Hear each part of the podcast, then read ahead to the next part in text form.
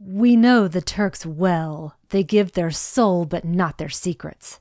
I have ways to make them talk. What ways?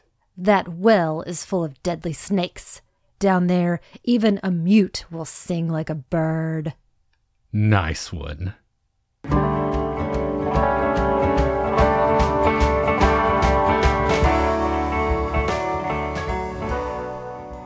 Welcome to the Magic Lantern Podcast, an ongoing informal discussion of the films we love and the things we love about them. I am Erica Long. And I am Cole Rolane.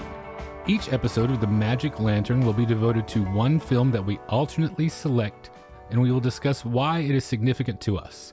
Just a note whether the film is a classic or a more contemporary title, this will be an in depth discussion that will include explicit plot details and potential spoilers. We are at episode 120, and that is the last choice for Cole of the year. What did you come up with? I chose the movie that answers the musical question, Who wears short shorts? And that answer is everyone. and we're talking about Tarkan versus the Vikings from We 1971. sure and that's directed by Mehmet Aslan and starring Kartal Tibet, Ava Bender, Seher Seniz, Bilal Inci, and Fatma Belgen. It's based on a series of adventure comics by Sezgin Burak, and it is about a Turk Hun warrior and his wolf companions who are on a mission to protect Attila the Hun's daughter when they are ambushed by Viking hordes and left for dead. What follows is an epic adventure of revenge for his good pup, and if he has time, maybe, to also rescue Attila's daughter from certain doom. I'm sure we'll have plenty of chances of mentioning that really Kurt, the wolf, is the true hero of this story. Oh, yeah, he is the true MVP. We will definitely cover that. But typically, you know, we get right to the film itself, but I think this episode will be a little different. I want to talk a little bit first about a couple of things Turkish cinema of the period and Mondo Macabro, the label that released this on home video. I think a crash course in both of those would help frame the conversation a little bit better for folks who might not be as familiar with it. So, Turkish cinema. The Turkish film industry, it was kind of a late bloomer. Pre World War II, the overwhelming majority of films that were shown in Turkey were imports. Just to give you an idea, in 1952, there were 49 films made in Turkey. That seems like a fairly low number. Now add to that the fact that that number was more than the previous output of all prior years in Turkey combined. They made up for lost time in the 60s and 70s, though. That was the real boom period for Turkish popular cinema. And that's also the time period that saw the production of the Tarkan series, one of which we're talking about today. During the 60s, Turkey actually became the fifth biggest film producer worldwide. And that's about 300 films annually. I can't even fathom that at this point. Another of our favorites, Dry Summer, is from that era. Dry Summer being a more art house choice, though. And it's a different proposition altogether from what I mean when I say Turkish popular cinema. And keep in mind, Dry Summer, it won the Golden Bear at the Berlin Film Festival in 1964. We mentioned it in one of our Ants episodes. It's really fascinating, that time period to me, because there weren't the divisions that we think of in the US now between art house and grindhouse. It wasn't the way we imagine Hollywood versus the American underground, for instance. All of that stuff, it came out of the same system. The same filmmakers and actors did all of it. Erol Tas, who was in Dry Summer, is also in The Deathless Devil. Playing the super villain. Well, he plays a super villain in both, but drastically different characters. Exactly. That film, The Deathless Devil, is the other half of this bananas double feature DVD that Tarkan versus the Vikings is part of. Something else that also fueled this boom period was the fact that Turkey did not recognize any international copyright law, which made it a really quick and easy process to take extremely popular international properties and crank out these look-alike films. There are Turkish versions of Rocky, Rambo, The Wizard of Oz, The Exorcist.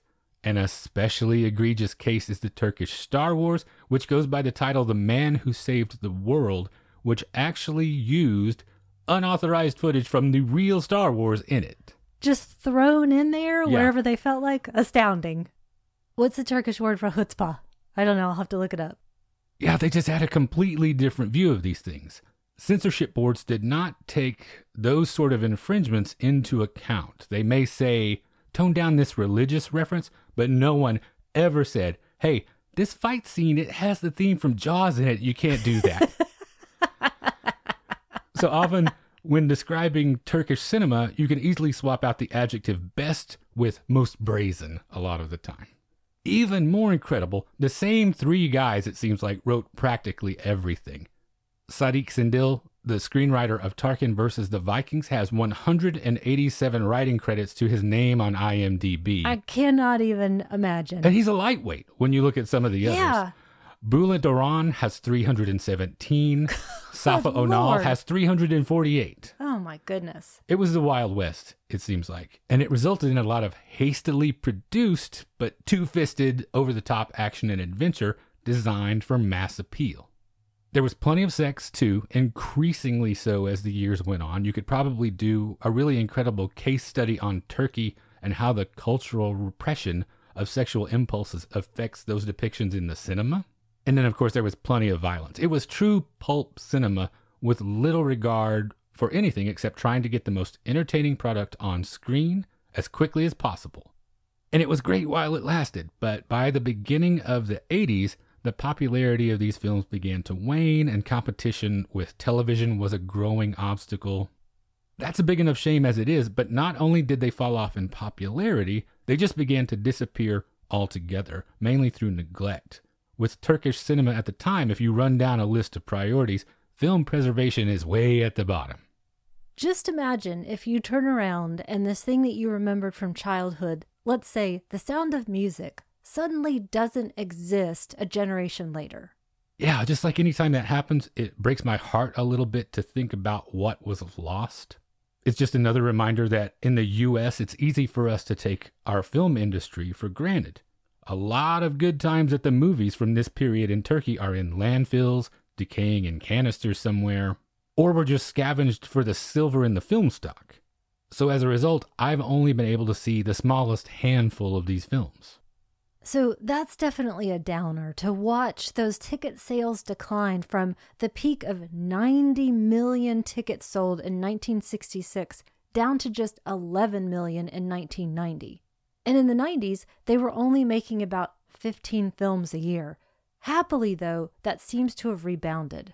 Way more films being produced, the number of theaters increasing to about 500 nationwide, which is great and locally made films being able to be seen again locally and also internationally.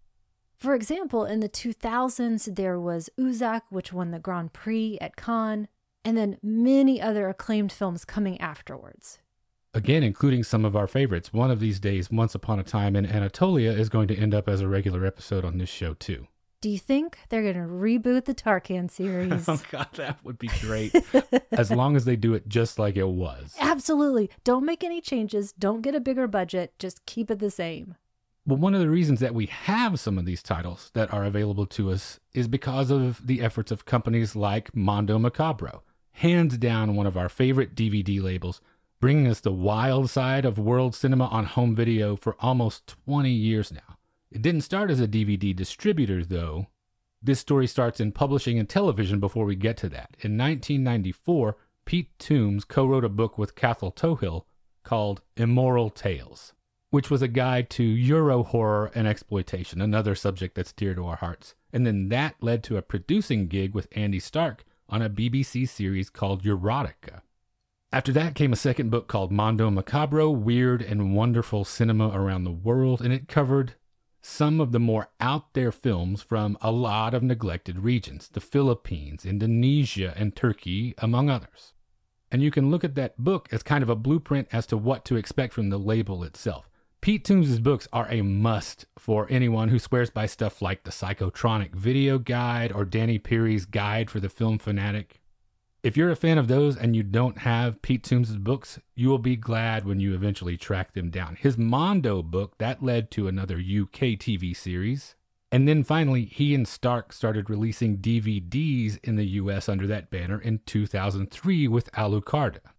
Now, I said earlier that this is one of our favorite labels. I can't think of a label that I have a higher degree of faith in a blind buy from. That includes Criterion, that includes anybody. We've never received a Mondo Macabro order and thought, well, that wasn't worth the time. I don't want to speak for you though. What are your impressions of Mondo Macabro in general? Are you typically excited when I tell you about the title announcements that are coming, for instance? Absolutely. I expect to discover something from some corner of the world in some insane story that's been created by a visionary from that region, a story that could only come from that person, that I could never really fathom how in the world is this going to end. I will say, you mentioned Criterion, and I think the only difference in those two labels, if you give me two choices, I think I'm probably going to have a little bit more of a tingly, exciting time with Mondo than I might with Criterion. No offense to anyone. Well, how would you describe their aesthetic to someone who has never seen one of these films? And how well do you feel like they fulfill their mission statement, basically, and preserve their focus on these type of films? So, you know that I'm not a collector, and I didn't really know the label. I don't tend to associate things in that way, thinking, oh, all of these things that I love come from here.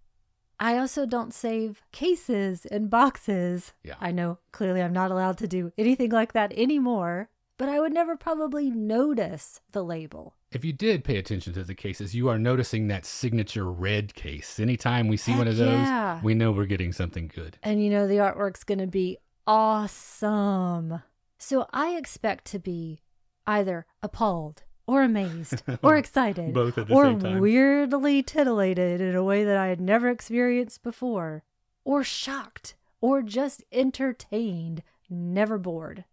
And just personally speaking for me, the chance that I get to see something from, as you mentioned, Indonesia or the Philippines, I don't have access in the same way, just as this regular person who doesn't tend to be a movie archaeologist in the way that some people are. I don't have access to those things.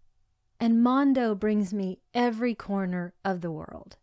Yeah, I agree. I think they do the best job among all of the boutique labels operating on this level. And this is not to take anything away from labels like Severin or Vinegar Syndrome. They are doing the Lord's work and we love them too. Mondo Macabro, though, seems laser focused on scouring the globe for these cult titles that are perfectly in their wheelhouse. And even when they do seem to stray from their usual, we put that movie in the player and it ends up at the top of our list of favorites of all time. I said to you just the other night, as I often do, I'm looking for something, I want to watch something, here's the mood that I'm in. And the mood that I was in was I want something really weird, and I also want it to be pretty exciting. And you said, okay, well, what Mondo title should we go to? And whenever you give me those announcements of the coming titles, the titles may not mean anything to me, but the description sure is going to grab me. Yeah, you pretty much can't go wrong with anything in the catalog. But let's move it back to Tarkan for a bit, and then at the end, we'll each come back with our top five Mondo Macabro releases. Tarkan versus the Vikings is just an excellent example of all that is good about that period in Turkish cinema. Bear in mind, I say that very subjectively, obviously. It may be an acquired taste for some people. If you like no pants and man spreading and axes, it's right up your alley. I really do like all the traditions that this draws upon. It's very Saturday matinee, and you can see its ties to serials of the 30s and 40s, both in the costumes and the fact that its structure essentially functions as a series of cliffhangers. It has those comic book roots. It's full of high adventure. Think fantasy and action elements in a low budget vein, but with touchstones ranging from everything from The Thief of Baghdad, both versions, 1924 and 1940, to Jason and the Argonauts. I'm just sorry that this is the only one of them that I've been able to see. There's a channel on YouTube that has a number of them, but no English subtitles, unfortunately. There are five of them in the series proper. This is the third, and then three more followed with a different lead actor, including one made without the rights to the character. Classic Turkish cinema move. And they're just so clever with how they use their resources right away to expand the sense of scale. We see it in this intro in this first battle set piece. Horses are expensive, obviously. Sound effects are cheap. So these five horses sound like 500. Just keep the camera close, shoot a lot of different angles to make some dynamic cuts, and then it's the same with the soldiers. It's the Tammany Hall approach to voting put into filmmaking, basically. Put a different hat on this guy and then put him back in line. Red wig over here, blonde wig over here, throw some women in the fighting forces. It's all excitement. And this is really go for broke pacing just right away. Tarkan, on the other hand, he doesn't need those kind of tricks. He is a one man army. All he needs are these poses that he strikes and his pups. He is accompanied by a pair of what he refers to as wolves, both named Kurt, and they are father and son. And by the way, Kurt is the Turkish word for wolf. And I think they're actually German shepherds. Yeah, they are much anyway. more, they are much more like German shepherds, but close enough because they stand nobly by every time that he puts his hands on his hips and thrusts his chest out. They are super cool. Okay, I have to say here, Tarkan himself was a little bit of a letdown. Maybe that's just because the two Kurts are so awesome. It's hard not to be overshadowed by these dogs because we're dog people, obviously, but he's really somewhat of a Conan the Barbarian type, mixed with some of that Lone Ranger slash man with no name vibe. Think Turkish Norman Reedus. I was thinking a little bit more David Carradine because he kind of stands by sometimes and lets other people do some work for him. well, every culture and time period seems to have an equivalent. You'll pick up hints here of everything from the Wandering Ronin to James Bond. But back to this battle scene, though. Not only were there no rules with regard to copyright, prepared to have your expectations just blown away on this battlefield, too. Every single one of my notes ends with an exclamation point. yeah, mine too. For instance, this Viking just axed a baby and threw it. Not just a baby, a toddler, and then does a baby. The dogs get in on the action, and one of them is speared. Tarkan gets off the deck with arrows in his back to get to his fallen pup. It's really proto John Wick. And Kurt, the Son Wolf, gets that vengeance quick cut because we know he has seen who has killed his father and he's now on a mission. Yeah, the dog plays a significant role in the film, sometimes in ways that you can't believe you are seeing. When the elder Kurt meets his maker, Kurt the younger gets his close up, Mr. DeMille, so we can see that he is literally crying huge wolf tears. Possibly the greatest moment I had that week. and he repeatedly comes to the rescue. He's jumping into melees, he somehow scales a vertical rock wall, and then he takes on a huge octopus. Does it matter that he often looks completely disinterested in what is happening on screen? The dubbing of the dog sounds do not match what is happening, or that he is just looking off in the wrong direction. No, it does not. He is a heroic boy. Thank God, because Tarkan is just waiting around to heal while all of this stuff is happening and women are getting tortured all over the place. Just a quick note about the music. Before this, did you know that Ennio Morricone scored a Turkish swordplay epic? No. Neither did he. Seriously, though, this exposes me maybe more than it does the creators of the movie. Maybe you're the same as me. Let's see. For example, if a movie came out next year that blatantly played pieces of the score for, say, The Irishman over its fight scenes, you probably wouldn't think that highly of that movie, right? But in Tarkan versus the Vikings, I'm surprisingly okay with it. And the same thing for 70s kung fu films. It happens all the time in those. Is your response similar to mine somehow? Yeah, you know why? Because they pick great music and it works in any movie that it's used in. And I love that moment in the mini documentary that we watched about Turkish cinema that Mondo had done one of the young people in the film, who's now a DJ, said, Watching these films, all of this music was just in our consciousness. And I'm thinking, Of course it was. It was in the whole world's because they chose music from really popular films. Now, our bad guy here, General Toro, he makes for an excellent outsized antagonist of that melodramatic type, the twirling of the mustache type. He tempts the gods, declaring himself mightier than Odin he spends plenty of time in the bath with Turkish Miss Dr. Pepper boat show. He does some really over the top villainous things like killing his nemesis's father, drinking from his skull, and then throwing it at our feet. These Vikings are ruthless, and to obtain that skull, Toro threw the previous king to the sea monster that they keep on hand just for dispatching enemies. Now, the creators have put a lot of personality in the sea monster's eyes. I think it is operated by maybe a bicycle pump, but it is still awesome. I have to say that you fill up our inflatable mattress faster than this octopus gets deployed sometimes. To get an idea of the octopus, think of Bela Lugosi at the end of Bride of the Monster, if you've seen him wrestling with that briefly, just on a more grand scale. And if you think that this is something that you don't think would reward repeat viewings, only this time did I catch that the king's head, hands, and feet are still attached to this frame, chained to the framework, as the octopus recedes into the sea, having just pulled the middle out of him. Yeah, you had to rewind it for me because I missed it. They attempt to execute Ursula, the king's daughter, and then Tarkan the same way, but it's a good thing that the Vikings conveniently never stick around to see that the monster finishes its job. They hire the best people and expect them to do their jobs. Exactly. Because they do have things to do, which reminds me the pace of this film is fantastic. It does what it's supposed to do, and the energy level never flags. They manage to get in all sorts of action and tortures and cliffhanger devices. Did you have particular favorite elements in this parade of madness?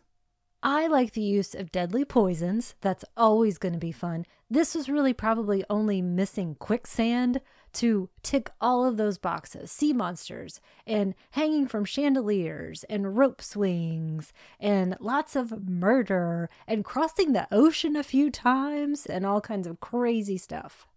But I think it really gets going when they finally are onto their revenge. There are just so many that it's never boring, and the ingenuity and their willingness to push the boundaries results in some pretty arresting and unique imagery, I think. Being dangled over a pit of snakes by your braids, that gets your attention. You mentioned that classic Errol Flynn style swashbuckling, but in this case, it just adds backflips and decapitations to the mix. Then there's this crazy ass Viking party that segues into a full blown Donnybrook. The one eyed Viking, he is the best in the whole joint at throwing axes, which made me completely rethink everything I thought I knew about depth perception. And, like you mentioned, the Chinese contingent employs that classic Lucretia Borgia poison ring and then poison darts. It has something for everyone. Thank goodness Kurt is a poison sniffing dog. Here's the only music cue it was missing. The only thing they didn't steal was the Pink Panther theme when Kurt is sneaking around. That would have been the best. Well, in addition to their ingenuity and commitment to getting all of this energy and action on the screen, I really appreciate something like that. Their devotion to squeezing every last dime out of the budget, legal or not, depending on your jurisdiction, that rowing set that they built and this inflatable octopus, they are not going to let any of that go to waste. They get so much fun and excitement out of this premise, this budget, these stunts. I hope that a US audience can appreciate it and not just on an ironic level. It's certainly not like we were knocking this sort of stuff out of the park in this same vein at that time. If you compare our early comic book adaptations, something like Captain America with Reb Brown, this holds up incredibly well next to that.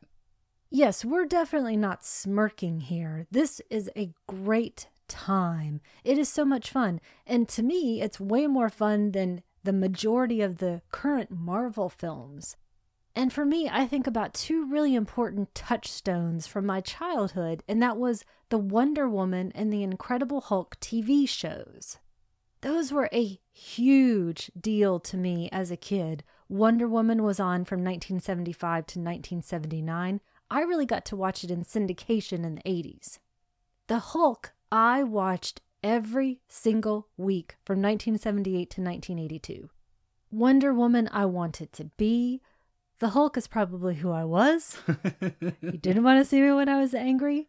And it also had so much pathos for me. It terrified and saddened me that reporter was constantly dogging David Banner. So if I had seen Tarkan as a kid, I would have wanted to roam the countryside with a wolf righting wrongs as well. Yeah, I think the way that it holds up has a lot to do with that boldness and that simplicity that you're talking about, and the fact that it certainly didn't take itself too seriously. And speaking of Captain America a little bit, aside from the lure of this action adventure, you can certainly see in Turkey the nationalistic appeal of this too. He is a super Turk. And that must have tapped into a certain sense of pride with this ideal historic avatar of your culture.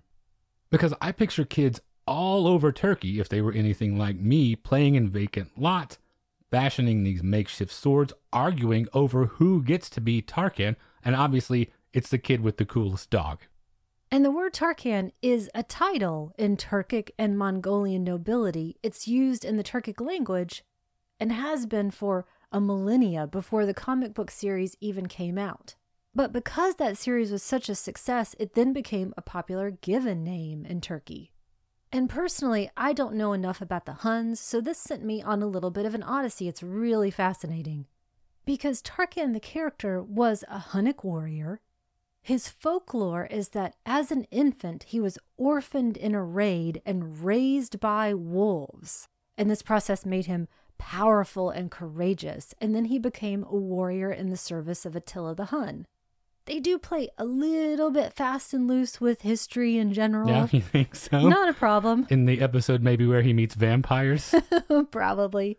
Because Attila the Hun lived from about 406 to 453, and the Vikings were generally known to be raiding from about 790 to 1066. So the Vikings we see in this picture are just early adopters. I guess so. Though, very interestingly enough, at the Hagia Sophia, that incredibly amazing cathedral in Constantinople, there is a carving in a parapet that reads, Halfdan was here. Halfdan being the name of a Viking mercenary. These kids and their tags. There's always got to be one, right? It's not uncommon, though, for kids of any generation, any place in time, for their heads to be full of that kind of lore, though. I know mine was. Did you have a similar thing? Did you read stories about Vikings or Crusaders or even Robin Hood for that matter? I got really into Greek myths. Mm-hmm. That was so exciting to me as a kid. Yeah, so we're all carrying this stuff around in our heads, whether it's 1982, whether it's 2019, whether it's 453. All of that energy we're taking into this movie and for something that feels mostly like a Saturday afternoon serial or matinee, some of these things are kind of incongruous. The bursts of violence and nudity can be a little bit surprising. It feels like it's made for kids. It's adolescent, sort of, in its text and focus. But what ends up on the screen is not necessarily kid stuff. The appeal of this is definitely rooted primarily in what most would consider a young boy's adventure story sensibility to play sword fight with a cool cape and an eye patch, maybe even a falcon. Does any of that impede your enjoyment of the film if you didn't necessarily have that style of play when you were young? Absolutely not. And I didn't have a ton of that style of play. I was way more into mysteries and thinking I was one of the Scooby Doo gang. So I wasn't playing sea monsters, but this is so incredibly interesting and exciting. And I can also appreciate the things that don't work as well for me, like Tarkan being a bit of a puss. But instead, we've got Kurt saving the day right and left. It's also got some strange contrasts in it. It seems to be regressive at some points and then progressive at the same time. There is certainly this aspect of sexploitation and gratuitous nudity, but you also have that boatload of Valkyries coming to the rescue that prove to be every bit the fighters that their male counterparts are, and then some. And this film is upskirt city, but that applies as much to the men as it does the women. Oh, heck yeah. No pants, as I mentioned earlier, on anyone. So it's probably not a movie for everyone, but it should be. I feel like it's great with a group of friends. It's even better with the right audience in a theater. To even press play, you have to accept the fact that these Turks will be playing Norsemen, and after that, why fight it? I love it for its limitations, and even more for its complete disregard for those limitations. There really is nothing ironic or winking about the affection I have for this film. It is wall to wall fun.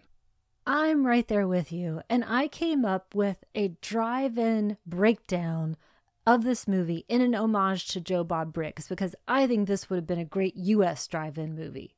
So here's the rundown we've got music stolen without credit or royalties from around the world, including Also sprach Zarathustra. We've got two awesome dogs who, let's face it, do all the work. We've got drum foo, whip foo, axe foo, sword foo, German shepherd foo, chandelier foo, sea monster foo, falcon foo. Lots of Captain Morgan poses and upwards of five breasts exposed. Yeah, I think I said it has something for everyone. but we'll take Tarkan out of the running right now, as this is obviously one of our favorites. Aside from this one, what are your top five Mondo Macabro releases? I want to say first thank you to you, Cole, because I wouldn't have seen any of these without you. I'm going to start with number five for me, and that is French Sex Murders from 1972, the greatest title. Unfortunately, the film doesn't quite live up to the title. Now, it was directed by Ferdinando Merighi and stars Anita Ekberg, Rosalba Neri, and Evelyne Kraft. It's about the assassination of a prostitute in a French brothel and the subsequent murders of the witnesses to the crime. Now, I think it's notable for being generally a little on the boring side, except there's one moment that I know you chose moment. this for. It's the stabbing scene on the staircase that must be seen to be believed. There's also a low rent Humphrey Bogart that runs throughout that you also have to it's see. It's odd. Okay, you're number five. My number five is The Queen of Black Magic from 1979, and that's directed by Liliek Sudjio, starring Suzzanna, W.D. Mokhtar, and Teddy Purba. And it's about a young woman who is believed to have used magic to sabotage her former lover's wedding. And in response, they throw her off a cliff. She survives this, however, and is taken in by a hermit who helps her with her dark magic skills to exact revenge on her tormentors. I kick off my list with this one because it is archetypal for Mondo Macabro. A lot of their key elements are here. It's visually inventive. It comes from a region often overlooked by the movie going public at large, in this case, Indonesia. Local folklore and cultural components are key it's fantastic in the true sense of the word. The ingenuity with practical effects, it's just eye popping. And the whole is more than the bonkers sum of its parts. The filmmakers' canny creative abilities and their willingness to push boundaries, it propels this into territory beyond what you're used to. But once you're there, you're home. If you don't like this, then Mondo Macabro is probably just not for you. What's your number four? I think this one also is archetypal, at least in the way that I think of Mondo, and that's Lady Terminator, or its Indonesian title, Revenge of the South Sea Queen, from 1988. Directed by H. Tjut Djalil, with Barbara Ann Constable, Christopher J. Hart, and Claudia Angelique Rademacher. We've got an anthropologist named Tanya investigating the titular Queen of the South Sea who then takes control of her body, leading her on a murderous rampage. It's bonkers, bananas, insane, and to me, what Mondo does best. This is one that I could have just as easily put on my list too, but when I knew you were doing it, I left it off. But this was the film that was my introduction to Mondo Macabro. I think of it as that at least to me, international oddity that was clearly the vision of someone who was then astonishingly able to realize that vision. Well, my number four is Mill of the Stone Women, and that's from 1960, directed by Giorgio Ferroni and starring Pierre Brice and Scilla Gabel. I think this was the first Mondo title you showed me. I think you're right it's sort of really in your wheelhouse, I thought was the first thing when I was recommending it to you. It's kind of a landmark because it's the first Italian horror film shot in color. It's about a writer who travels to a small town outside of Rotterdam to research a story about a piece of art slash Ripley's Believe It or Not type attraction, the Carousel of the Stone Women. And I like this one, and I recommended it to you because I know what you like too, because it stitches together so many things that we love from Euro horror traditions into this really haunting mood piece. There's some Bava esque gothicness. It has a little of the feel of a Hammer Films costume period piece. There are echoes of Eyes Without a Face, with this mad doctor trying to come up with a homicidal solution to his daughter's health woes. And like any good wax museum worth the price of entry, the doctor is not about to let those bodies go to waste when he can turn them into exhibits. Again, just a lot of great images and a really nice, unique setting with the windmills and canals instead of the standard issue dusty old castle. How about your number three? Well, this one, I think we're starting to get into a little bit more serious territory or playing it a little more straight. And I chose Aswang from 1994, directed by Wrye Martin and Barry Poltermann, with Norman Moses, Tina Ona Paukstelis, and John Kishline. It's pretty fascinating. It's about Filipino folklore. The Aswang is a mystical creature that feeds on the unborn. And that's going to play a big part in this story. We have a desperate pregnant woman who agrees to an odd pact to play wife to a wealthy man who lives with his mother. She doesn't know that she's about to be providing food for the Aswang. This one has real suspense and dread, and there's a lot of gore, but with an underlying black humor that I really appreciate. I remember just really enjoying this. Yeah, that's a great choice. I think that's one of the most underrated titles in the entire collection. My number three takes it back to a director that you've already brought up, and this title is Mystics in Bali from 1981, directed again by H. Tjut Djalil and starring Alona Agatha Bastian, Yos Santo, Sophia W.D., and W.D. Mokhtar is back from The Queen of Black Magic. It's about a woman who travels to Bali to research a book and who is duped by a witch who transforms her into this vampiric spirit that is just a flying head with its internal organs dangling from its neck. Best pitch meeting ever. We're back to Indonesia again, and this one just doubles down on everything that was great about the Queen of Black Magic. It just pushes all of that into the red. The practical effects take the exploding body parts of the Queen of Black Magic and it just adds more gelatinous and hairy parts. The folklore gets more specific with the introduction of this Penanggalan entity. Everything just gets turned up to 11. Flying heads go on rampages and perform abortions. People transform into pigs and snakes and occasionally vomit mice. There are electrocutions and energy bolts. It has everything. It is utter madness. I can truly say you have never seen anything like it. Homestretch here. How about your number two? The next on my list you've mentioned already, and I picked Alucarda mm. from 1977, directed by Juan Lopez Moctezuma, with Tina Romero playing Alucarda.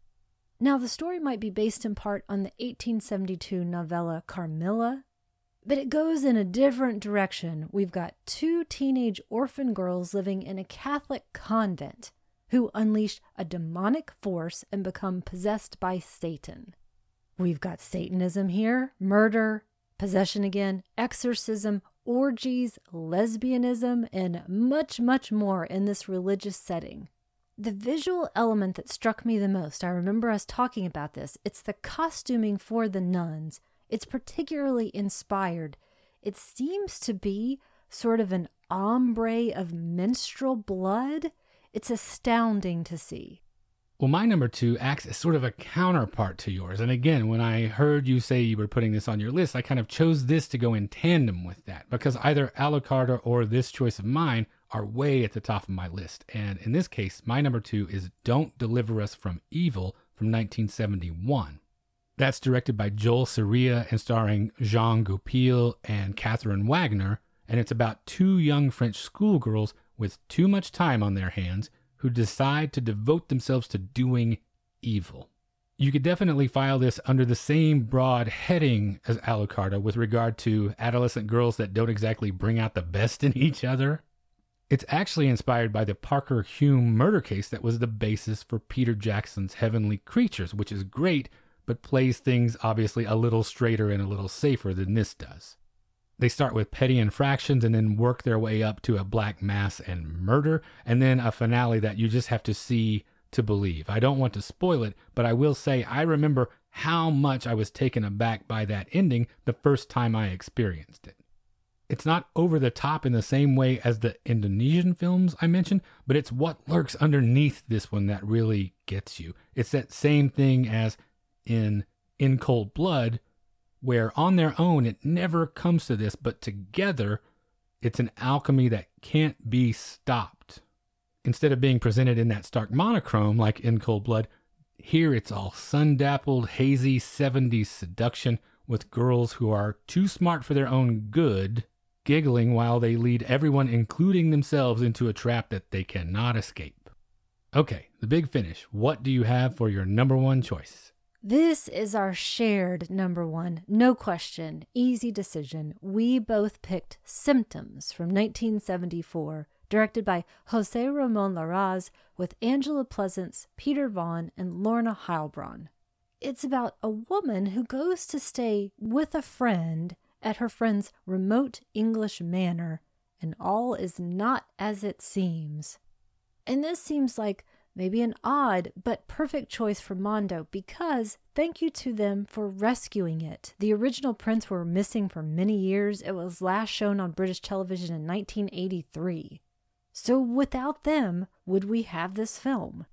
It looks amazing. Angela Pleasence, whom I've always loved, I don't think was ever better or given a better showcase for her range. Yeah, I hate to not get to have one more film to talk about on these lists, but this is one that we love so much that we knew immediately when we started putting this together that it was going to be number one for both of us. I think that this one belongs in the conversation with Polanski's Repulsion. Absolutely. In fact, I think I'm going to say I like this one a little bit better this one makes me more sad overall, and with Repulsion, there's that slight undertone that I don't like that hints that Catherine Deneuve deserved that a little bit. I can't quite put my finger on what makes me feel that way, but I sense it and I don't like it. With symptoms, though, I don't feel that at all, and I chalk that up to two things. One, Larraz's ability to make the setting comfortable, thereby making her breakdown almost ironic and even more painful, as if nothing possibly could have given her any relief. And two, Angela Pleasence's performance, like you said. I put it above Deneuve in Repulsion. I put it above Essie Davis in The Babadook. The only thing I think I don't put it above is Gena Rowlands in A Woman Under the Influence, and that's because you're talking about one of the greatest breakdown performances of all time there. Pleasence gets close to that. This is just a massively underrated film. So there's our top five each, and I know this part is going to appeal to you. Not only did you get to talk about five other movies, but I'm going to ask you for a further recommendation as well. All right. So going back to those touchstones I mentioned, I chose Hulk from 2003, directed by Ang Lee with Eric Bana, Jennifer Connelly, Sam Elliott, Josh Lucas, and Nick Nolte. This is a Hulk origin story. We see Bruce Banner get that dose of gamma radiation in the lab, which causes him to turn into a huge green monster whenever he is stressed or angry. The military wants to kill him, and his biological father wants to use him. So, again, The Incredible Hulk was a big deal for me growing up. I still have my Hulk lunch tray. The character really spoke to me. And I was attracted but also repelled by this prospect of having no roots and living constantly on the edge. So I got very excited that I was going to be able to see this, hoping it was going to be a great adaptation of this character that I love so much. And I think to this day, I like this a whole lot more than most people. Maybe it's the realistic skin and body effects. Maybe it's extra quiet and broody. Maybe it's just weirder in a different way and doesn't smirk. Anyway, I'm a fan of this.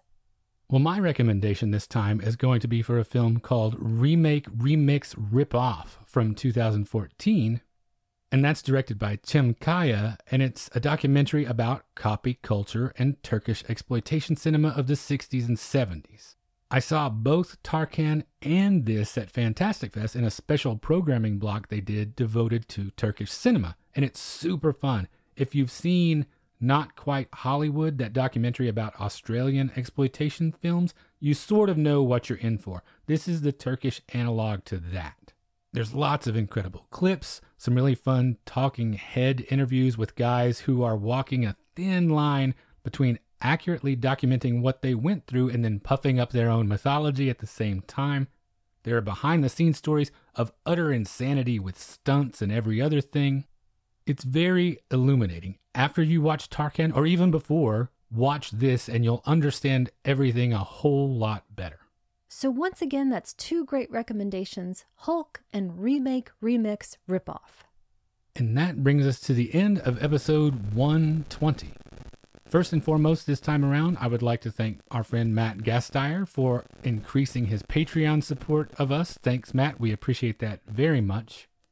If what we do here is valuable to you and you would like to support that, we would certainly love for you to check out our Patreon at patreon.com slash magiclantern. The $5 a month level gets you access to a big backlog of bonus episodes, and those come out on the Mondays alternating with regular episodes, so you never have to go a week without new Magic Lantern in your life. If you would just like to get in touch with us, you can reach us via email at magiclanternpodcast at gmail.com. We are on Instagram, Facebook, and YouTube. Just search for Magic Lantern Podcast on any of those platforms. We are on Twitter at lantern underscore cast, and I just wanted to take a second to say thanks to everyone who has shared the show or given us feedback since last time. Leanne Kubich, Travis Trudell, the fine gentleman at Fuds on Film, Laura Cannon over at the Fatal Films podcast, and the folks at Criterion Cast. If you're sharing the show or talking about us, please make sure to tag us so we can say thanks. We are on Apple Podcasts, Google Play, Stitcher Radio, Spotify, just about anywhere that you get your podcasts, you can find us. We'd like to say a special thanks to Michael Muck Erdley for leaving us a very nice review this time around. If you'd like to leave us a rating or review via any of those services, we would certainly appreciate that. And finally, you can find all of our episodes, including supplemental material, at the website magiclanternpodcast.com. And thank you for listening to the Magic Lantern Podcast.